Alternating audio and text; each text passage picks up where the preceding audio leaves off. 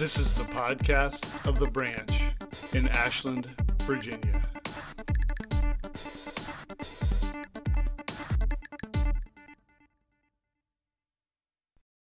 Moses was born during a time when Pharaoh had issued a decree that all male babies be killed upon their birth.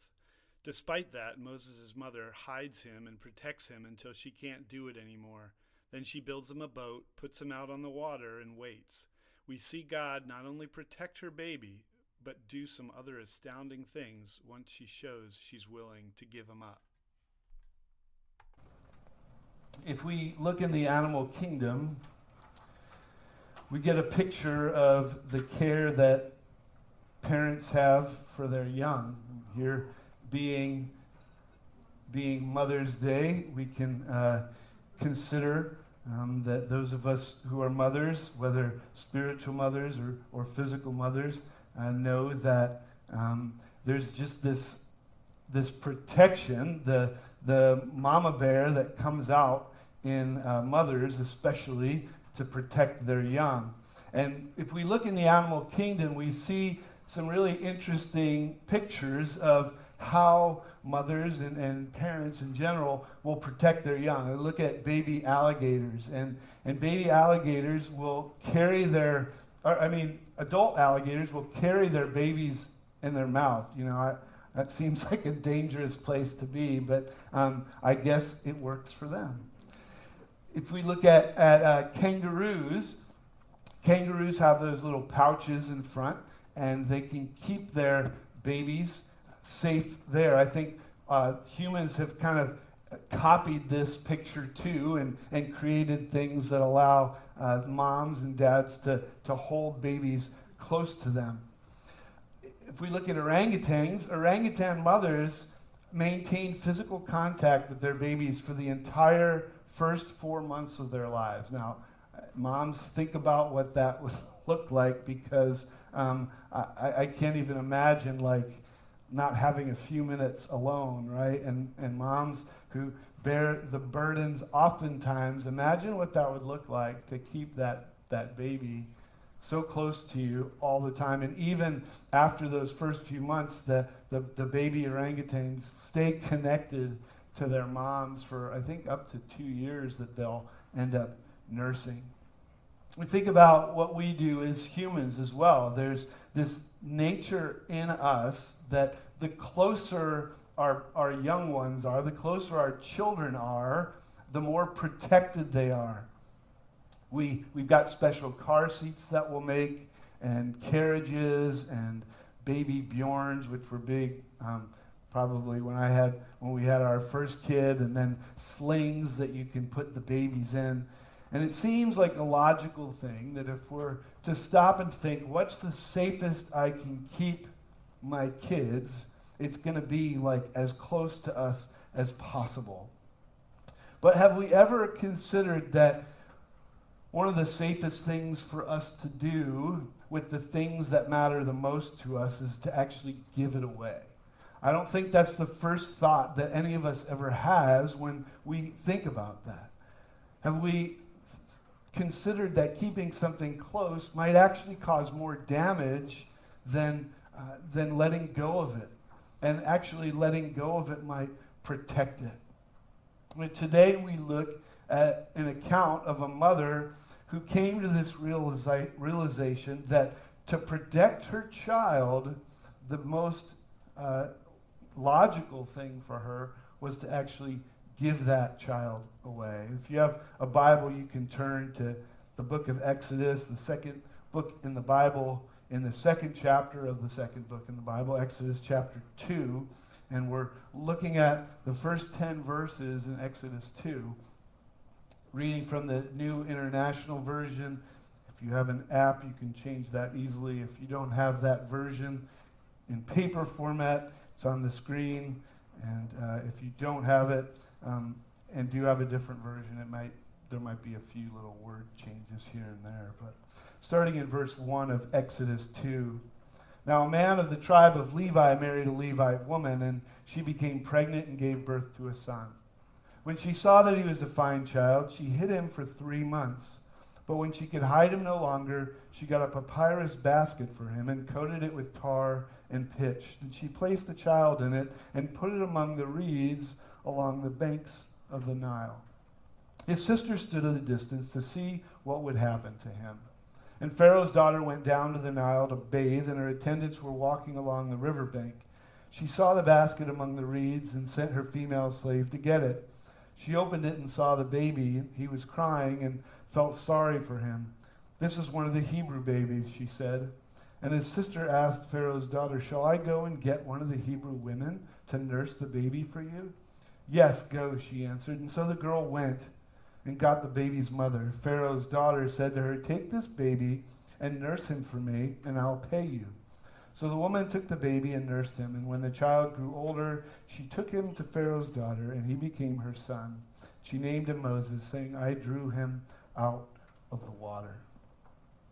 You know, if we backtrack into Exodus 1, remember that Pharaoh, Pharaoh's paranoia had overcome him because there was an abundance of Hebrews in the land of Egypt. And even though they were doing what God had instructed them to do, they were being fruitful, they were multiplying. All of a sudden, this paranoid leader decides that um, he needs to vanquish all of them and kill them all, remove them all, and he sets out this decree to kill all male babies that are born. And in Exodus 1, we see that the midwives decide to rebel, and they, they said, No, we're not going to do that. And they let those babies live. And here we see that, you know, who knows, maybe the, the confidence, the boldness, the courage of those midwives inspired other people because here in Exodus 2, we see that Moses' mother decides that she's going to try to keep her baby quiet for three months. Now, just take a minute and think about that, right? Like, some of us probably can't even think about keeping a baby quiet for three minutes, let alone three months. So, how on earth did Moses' mother keep uh, Moses hidden for those three months. When, when she took him out in public, did she put him in pink and say, hey, like you can't tell a difference? I mean, a lot of the babies that my wife and I had were bald, so you wouldn't have been able to tell a difference unless you put a little bow in their hair or whatever. Regardless, Moses' mother decides that she's going to do her best to keep him hidden from everybody else. And after those three months, she realize, I can't do this. I can't hide him any longer. And so she does what most of us would do, right? She builds a boat for him and decides to put him in the river. It's interesting because the first five books of the Bible were all written by Moses. And the only other time that we see the word that's, that's in English is called a boat is in Genesis when a guy named Noah built an ark. And that same word, ark and boat, are this, they're the same thing. And we think about what happened if we're familiar with the story of Noah, that, that God told him to build a big boat, and it was in that boat that his family came and were saved from the destruction that came. They rose and were up on the water um, away from uh, the destruction that would come. And in much the same way that a boat saved Noah and allowed for God's people to continue, so a boat saves Moses here as his mother decides that she's going to put this baby in a boat. Now, think about the Nile River, too. There were other dangers in the Nile River. There were probably crocodiles and other uh, predators that could potentially kill this baby, and yet somehow or another, Moses' mother decides that this is the safest thing to keep her baby alive. Now, we don't know much. We can read between the lines here. Eventually, the line of Levi in, among the Hebrew people was the line of people who were specifically set aside to be priests and, and the, the carriers of the tasks within the temple and the tabernacle. Was Moses' mother a praying woman? I find it hard to believe that a mother could have children and not be a praying woman in some way. But um, somehow or another, Moses' mother gets this idea that the safest thing for her baby is to put it on the water and, uh, and to stick it out there and hope and pray that he lives. It seems counterintuitive, right? I, I mean, I don't think that the first thought that I would have to say, hey, I want to keep something safe, let me give it away. Especially giving it away, putting it on the water, and then hoping for the best. It, it just doesn't seem logical. And yet, God was in it. God was in the details, and, and He preserved Moses' life. You know, if we read through all of Scripture, there are multiple times within the Bible that we see somebody given something and they realize that the best way for them to maintain that, to keep that, is to give it away. One of the most famous things that we probably see in all of Scripture is, is the promised son of Abraham and Sarah that they had waited and waited and they were old and gray and beyond um, old, like ancient. And God gave them a child. And then God says, Hey, I want you to go and sacrifice your son. And again, logic would not tell you that this was the right thing to do when you're given this gift. Logic would not say, okay, now that I finally have this, let me go take him on a mountain and kill him. And yet, Abraham was obedient to God, listened to what he said, and just before he could sacrifice his son, God supplied an alternative for him. He had to come to this place where he would be willing to give it away. And in that willingness to give it away, God gave it back. You see, sometimes when it comes to following after God and, and being obedient to what He calls us to, sometimes release leads to relief. And it, it seems illogical. It, it seems incredibly hard to not only fathom, but to follow as well. To think that my release of something will actually lead to a relief of sorts. That giving something up will actually protect it more than I could in myself. You know, I, I am not good at this at all. I, I mean, it's counterintuitive to me to tell me, like, give up control of something and it'll be better off. I'm a control freak. I, I can be incredibly possessive of things and material things. And then yet, even when I look beyond my stuff and I look beyond to people, who I care for, who are closest to me, that's even harder.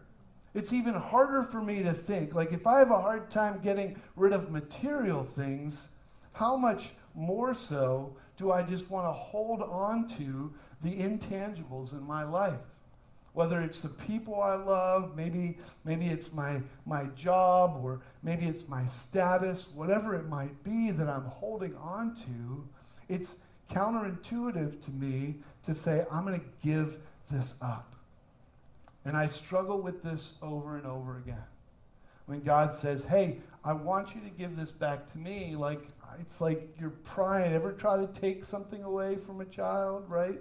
Like you're prying, trying to pry your fingers off of it because you're holding so tightly to it. But you see, God wants to avoid us making idols of things and people as well.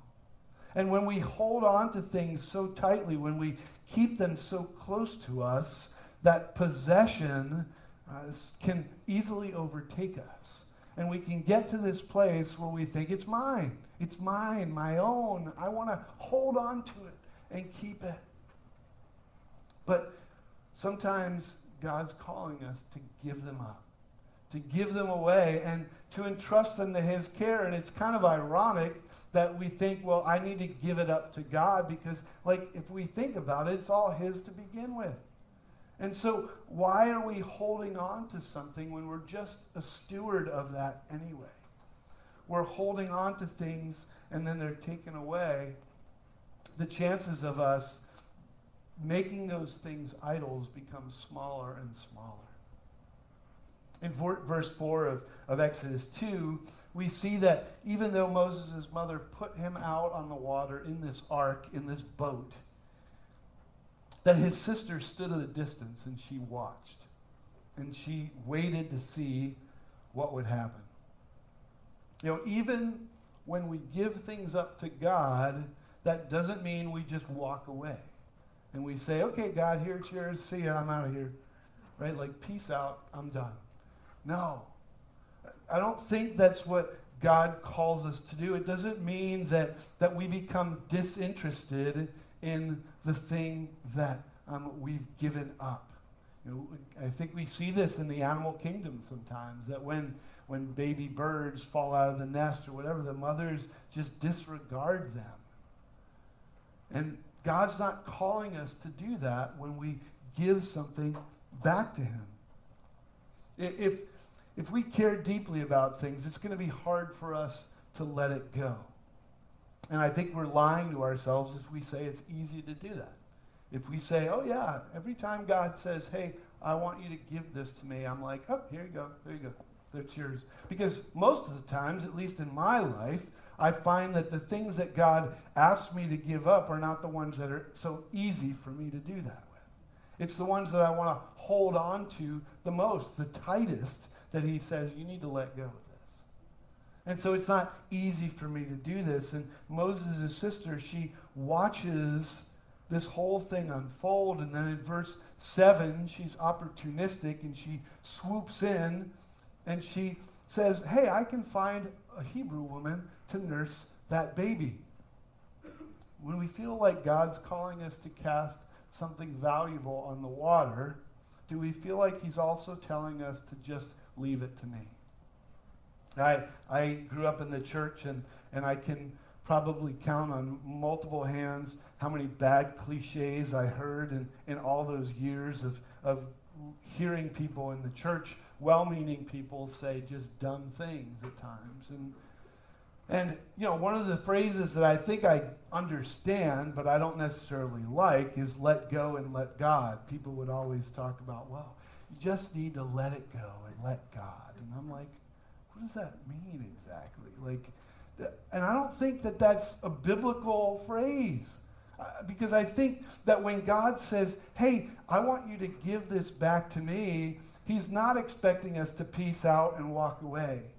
He's saying, like, I want you to give this back to me, and then I want you to join me in watching how I can use this for my glory. And he's saying if we give it back to him, then God is inviting us into his story to be an active part of it.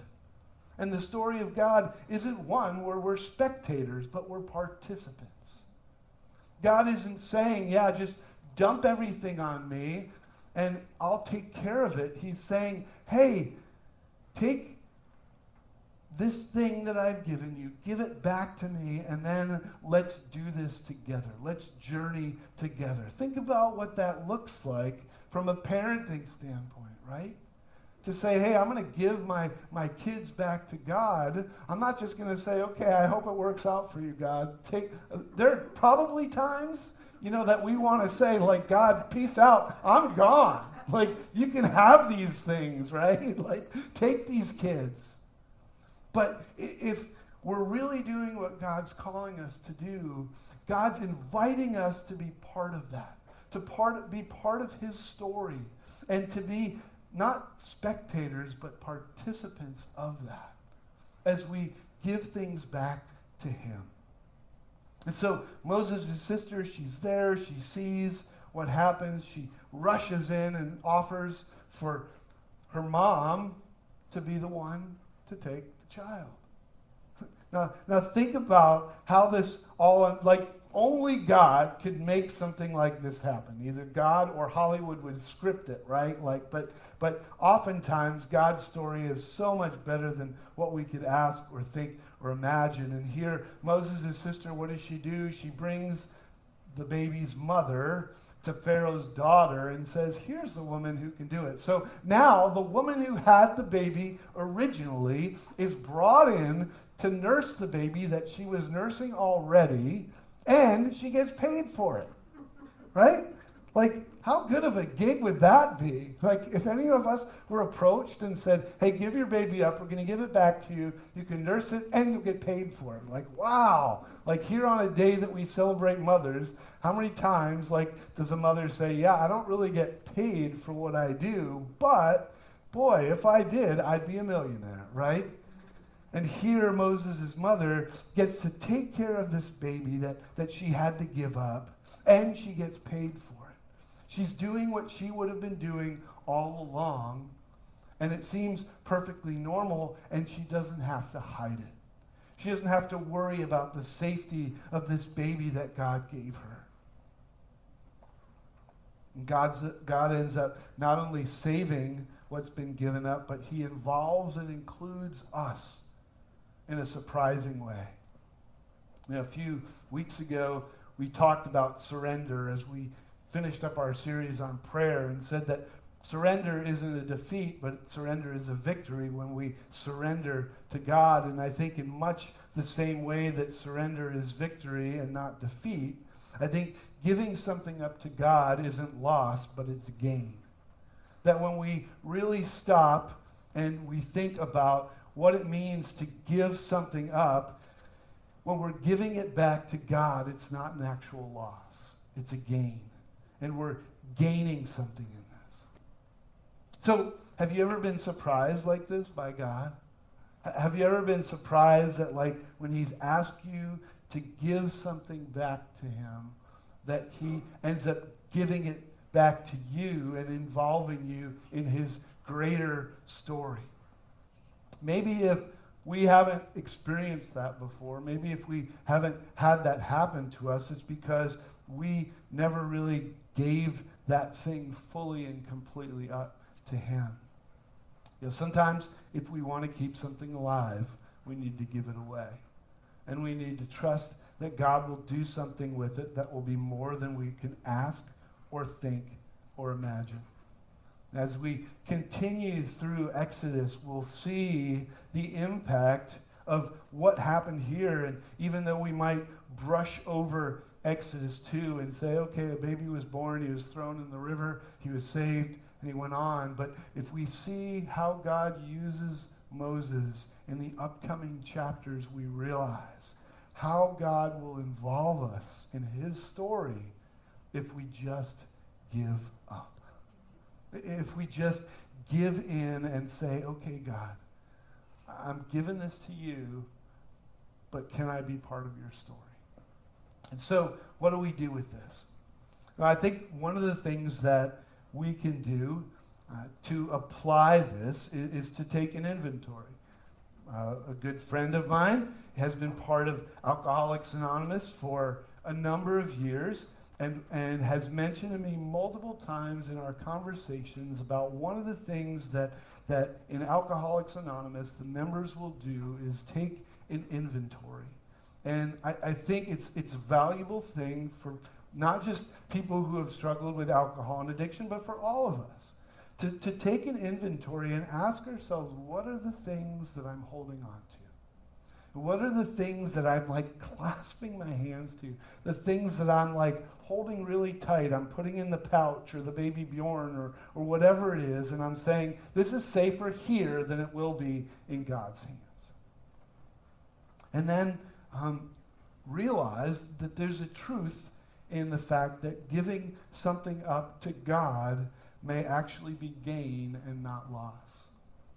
And, and just like I said in the beginning of the service, that sometimes we have to tell ourselves the same thing over and over again, like, like the little engine that could, in order to convince ourselves that it's true or to like get it into our thick heads. You know, I, I as a, a, worship leader too, I, I remember people complaining about songs and you sing the same song words over and over again. And I'm like, sometimes we have to do that because we're so thick-headed that in order to get the truth in that song into our heads, we need to sing it over and over again. And so, if we need to say this, and I say this a lot, that if we need to write it down, put it on a fridge or a mirror, on a dashboard, wherever, put it in our backpacks, anywhere, to remind ourselves that giving something up to God does not mean it's a loss, but that it's a gain. And then the question to ask ourselves is are we actively participating in the story of God? Are we actively in joining him in this? You know, we serve a God who, who didn't just create things and say, hey, I'm going to set this in motion and I'm going to walk away. Like, God saved us by becoming one of us, by incarnating and coming and walking on this earth. And that's not a God who's distant and far away. That's a God who's here, who's now, and present with us. And that wasn't just for when Jesus lived, that's for now. He gave us the Holy Spirit that can reside within us. And so God wants us to be an active part in his story. And so ask yourself, am I actively participating in the story of God? And then follow up, like, if I'm not, why am I not? You know, does it have to do with the first two? Am I holding on to things that are keeping me from being an active part in God's story? God wants us to be part of his story. He doesn't want us to just sit back as spectators. He wants us to be participants so that we can see the glory of God in the things around us. Let me pray for us. God, thank you. Thanks for the fact that you want to include us in your story. And God, that can be a hard thing because it requires trust, because it requires patience, because it requires us to give things up. But God, remind us of the truths that we see in your word. Remind us every day, every moment, every second, because it's hard not just to remember, it's hard to hold on to those truths when so many other alternative truths are out there screaming in our ears. And so, God, help us to see things through the eyes of your possession and your holding on to things and your protection over those things far greater than we could protect them ourselves. Help us to see the need to give things up to you so that you, you can have them, protect them, and then invite them to be part of your, invite us to be part of your story. We pray this in Jesus' name. Amen. God's inviting us to be an active participant in his story, not a spectator. Are we joining God in his story or are we sitting back and hoping that we can just be an observer? God calls us to release things to him, and when we do that, we realize there's relief in it.